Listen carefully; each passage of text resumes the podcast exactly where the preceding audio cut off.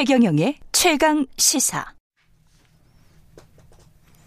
네, 지난 3년간 저녁 뉴스를 진행해온 변상욱 전 앵커가 지난주 방송을 끝으로 어, 앵커직에서 물러났습니다. 직접 스튜디오에 모시고 지난 3년의 소회 그리고 한국 언론에 관해서도 좀 이야기를 들어보겠습니다. 안녕하세요. 네, 안녕하십니까. 예. 반갑습니다. YTN에서 뉴이죠 뉴스가 있는 저녁 음. 프로그램 진행을 하셨는데 예. 그 전에 이제 CBS에서 대기자로 계셨고요. 예. 예.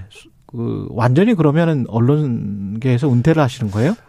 그렇게 되지는 않을 것 같습니다. 예. 일단 YTN 3년의 소외보다도 3년을 마치고 나니까 음. 어, 지나온 한 40년의 언론 생활이 쭉 파노라마처럼 펼쳐지면서 예. 40년에 대한 소회 같은 게 조금 이제 생기더라고요. 예.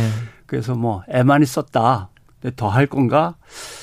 아직은 사회 현상에 대한 관심 있는 분야에 대해서 연구자로 더 이제 연구도 하고 싶고 아. 연구한 걸 저널리스트로 또 나와서 얘기도 아. 좀 하며 전달도 해야 되지 않을까 그래서 뭐 중간 중간 음. 문득 문득 뭐 패널로 등장한다든가 예. 아니면 뭐 휴가 가는 MC 있으면 MC 대타도 한다든가. 많이 좀 나와주십시오. 많이 좀 나와주시고 제 대타도 가끔 해주시면 어, 좋을 것 같은데. 아, 여름 휴가 가시면 제가 예. 그러겠습니다. 예, 유튜브에서 춘희님이 와 변성태 기자님 안녕하세요 이런 말씀하셨는데요. 그 뉴스 프로그램 진행이 에, 두려움을 느꼈다 그런 말씀하셨어요. 끝나고 댓글을 거의 다 읽거든요. 물론 아, 뭐 엄청난 악플도 있고 격려하시는 예. 말씀도 있지만 예. 그래도 성의껏 지적하시면서 음. 달아주는 댓글들을 읽으면 아, 그 쟁론들이나 의견 통찰을 보면 넘사벽이라는 걸 느낄 때가 있어요. 왜냐하면 앵커 자리에 앉아서 가보지도 못했는데 거기는 현장성 있어요. 현장에서 직접 그렇죠. 얘기하시는 분. 그렇죠. 그렇죠. 또는 거기에 대해서 전문가들도 계세요. 맞습니다. 네, 전문성. 예. 거기에다가 지적인 깊이라든가 이 통찰력 같은 게 이렇게 사무실에 앉아 뭐 대충 뉴스만 검색하면서 공부해가지고 이걸 어떻게 뛰어넘을 수 있겠나라고 하는 것첫 음. 번째고 또 하나는 그 댓글들에서 느껴지는 거는 제발 사실 확인 좀 제대로 하고 예. 진실에 더 접근해 줬으면 좋겠다고 요구를 하시는데 음. 언론이 가는 방향은 계속 어긋나잖아요. 그렇죠. 요새 계속 그러고 있잖아요. 예. 그래서 도대체 이게 나중에 우리한테 뭐가 돼서 돌아올 건가라고 하는 두려움. 음. 그거에 대한 책임을 과연 질 수 있나라고 하는 문제. 책임을 뭐 무슨 형태로든 지는 척 한다고 한들 음. 그로 인해서 이미 국가적인 어떤 비전이나 나라의 민주주의의 틀 같은 것들을 와해되거나 변질돼 버거나 부패했는데 음. 그걸 도대체 뭘로 복구를 한다는 건가라고 하는 이런 것들이 이제 엄청 큰 두려움이자 뭐 자책감 이런 걸로 많이 다가오죠. 40년 하시고 앵커 생활 3년 하시고 그 아쉬운 점은 혹시 있으십니까? 아, 이제 한 꽤나 고참이 됐다고 하니까 음. 되게 이제 나이 들면 무서운 게 없어지더라고요. 예. 아, 어떤 사람을 볼 때저 예. 사람 이제 앵커 끝났대.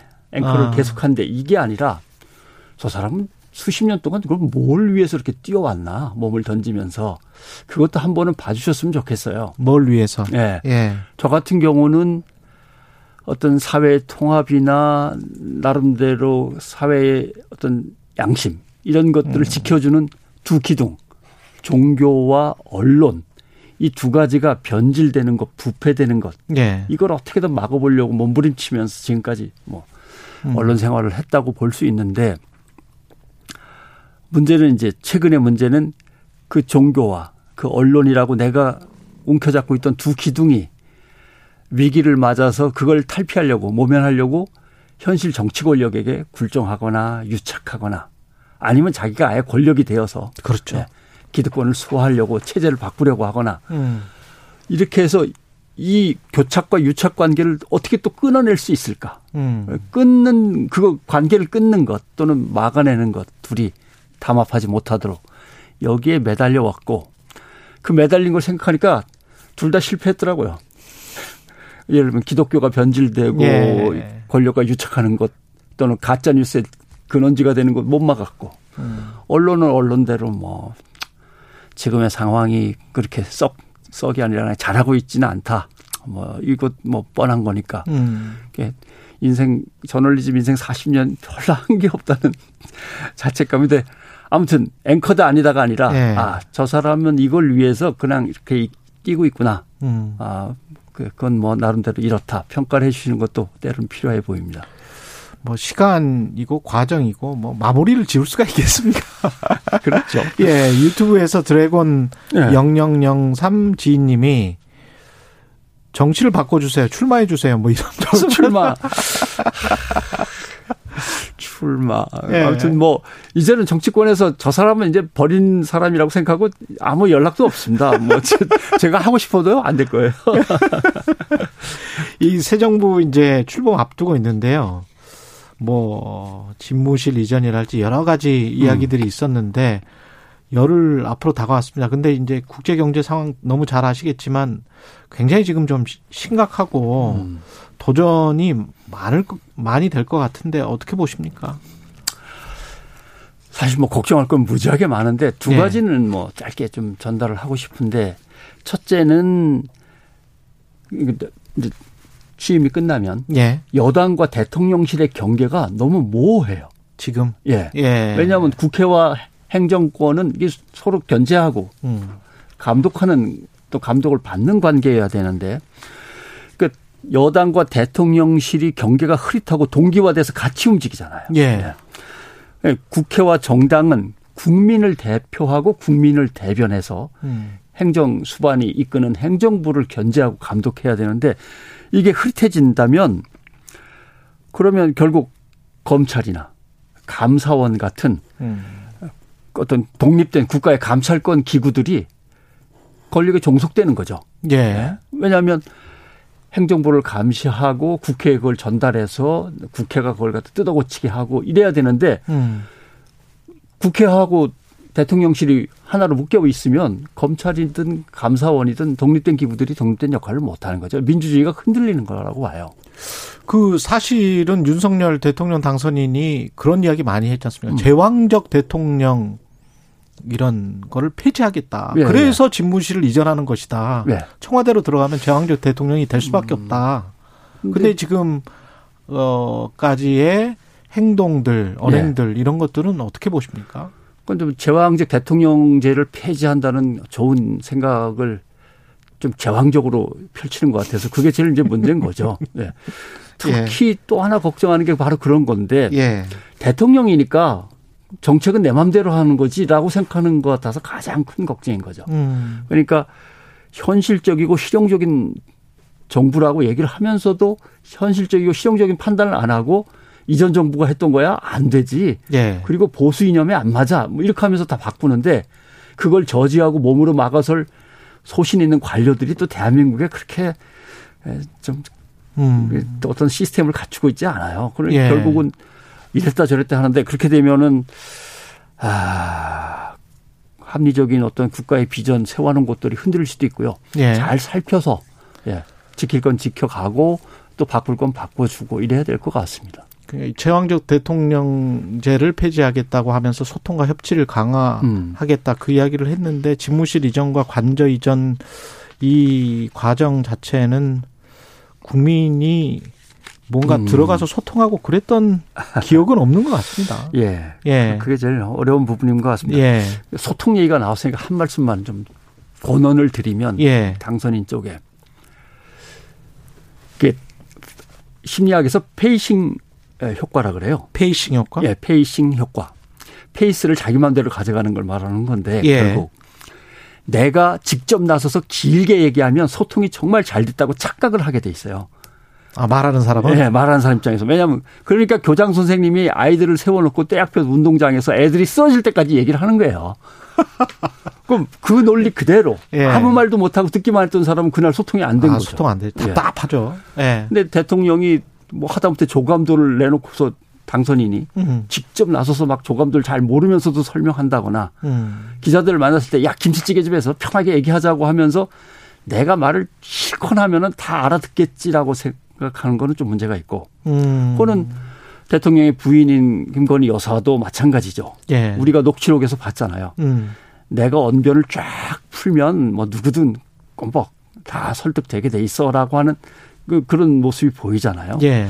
소통이라고 하는 것은 시스템한테 좀 맡겨놔라. 음. 전문가들이 어떻게 소통할 건지를 생각하고 건의하면 그대로 해야지. 음. 야야 내가 하면 다 돼라고 하면서 훌쩍 나가갖고 다 던져버린 다음에 나머지 사람들은 뒷수습하기도 바쁘잖아요. 그렇죠. 예.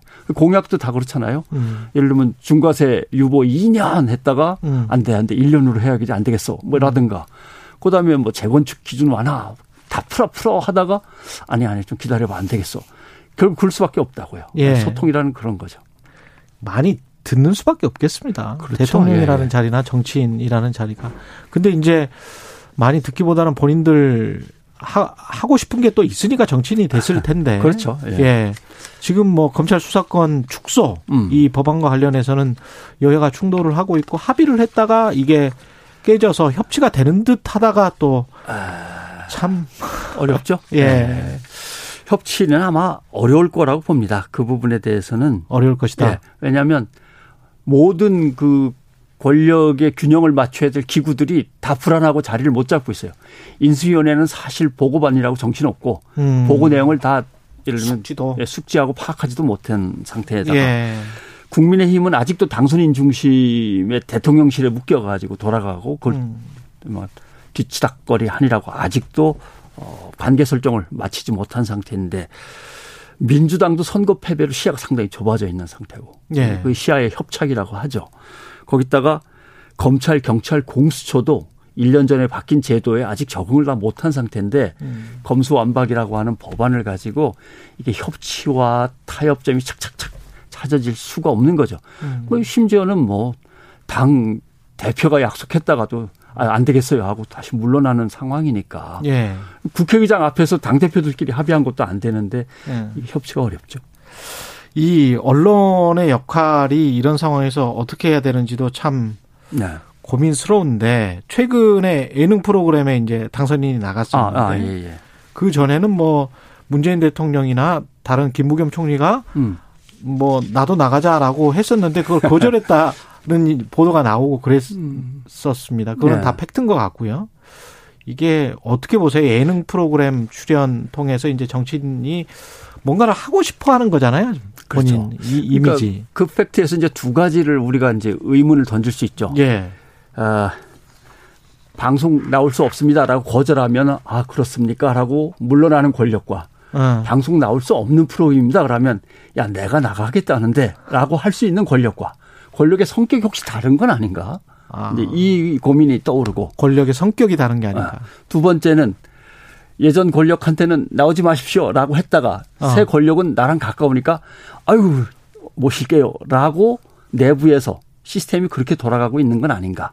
사장이 서울법대 출신이니까 뭐, 뭐 검찰하고 관련 예. 있는 사람이라고 하니까. 예. 근데 그 시스템과 메커니즘이 다른 언론사에도 함께 돌아가고 있는 건 아닌가? 아직 음. 그게 발현되지는 않았지만, 그렇죠. 예, 그 이거 뭐 퀴즈 온더 블럭이라고 하는 그 프로그램의 방송사는 일단 터져 나왔지만 음. 다른 데도 다 그렇게 터져 나올 거 아닌가라고 하는 문제가 있고요. 두 번째. 네. 결국은 아까도 facing 효과를 얘기했지만 음. 가장 인기 좋은 프로그램에 가서 내가 쫙 얘기하면 되겠지라고 하는 게 아니라 가장 잘 국민의 이야기 그 심경을 들을 수 있는 곳은 어딘가를 찾아가야 되는데 네. 들을 수 있는 곳을 찾아가는 게 아니라 음. 실컷 말할 수 있는 곳 아, 나를 갖다 쭉 내보일 수 있는 곳을 찾아가려고 하는 것 자체가 아마 소통에서는 가장 큰 약점이 될 거다라고 음. 생각을 하는 거죠. 그래서 유키즈 언더블록 사태가 보여주는 게 바로 그런 것들이죠. 네, 음. 그런 것들인데 뭐 언론들이 거기에 대해서 비판적인 얘기들을 갖다 쭉 하는 거 읽어는 봤습니다만은 프로그램을 직접 못 봐서 잘 모르겠습니다.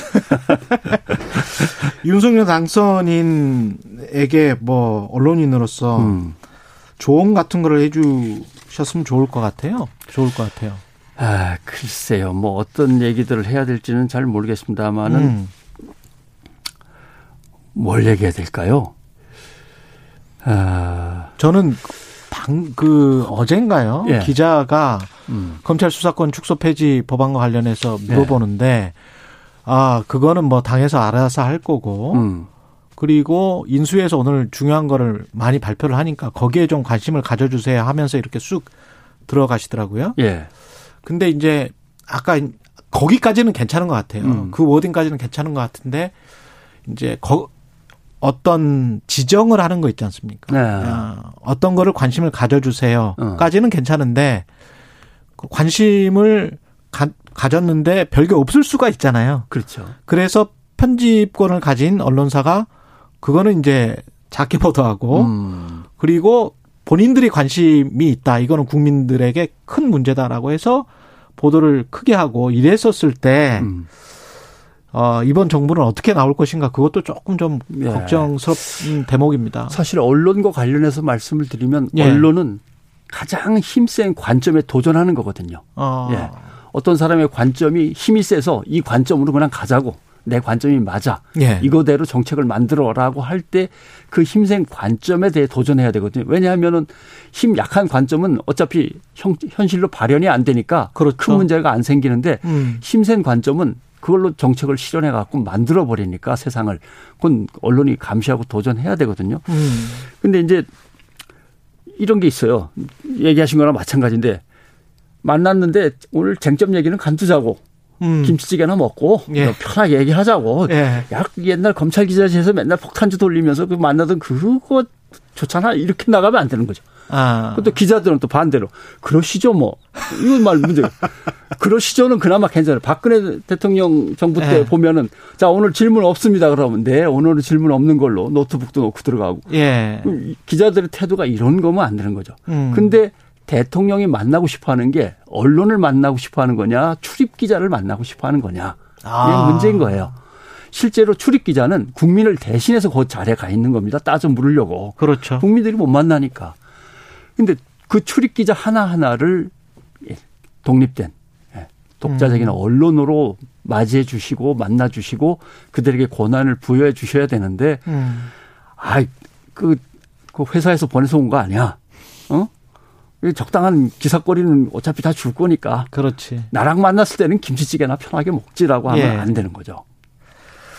알겠습니다. 오늘 들어 새겨 들어야 할 어, 말씀 많이 말씀해 주셨고요. 변상욱 전 앵커였습니다. 고맙습니다. 고맙습니다. KBS 1라디오 최경련의 최강시사 듣고 계신 지금 시각 8시 47분입니다.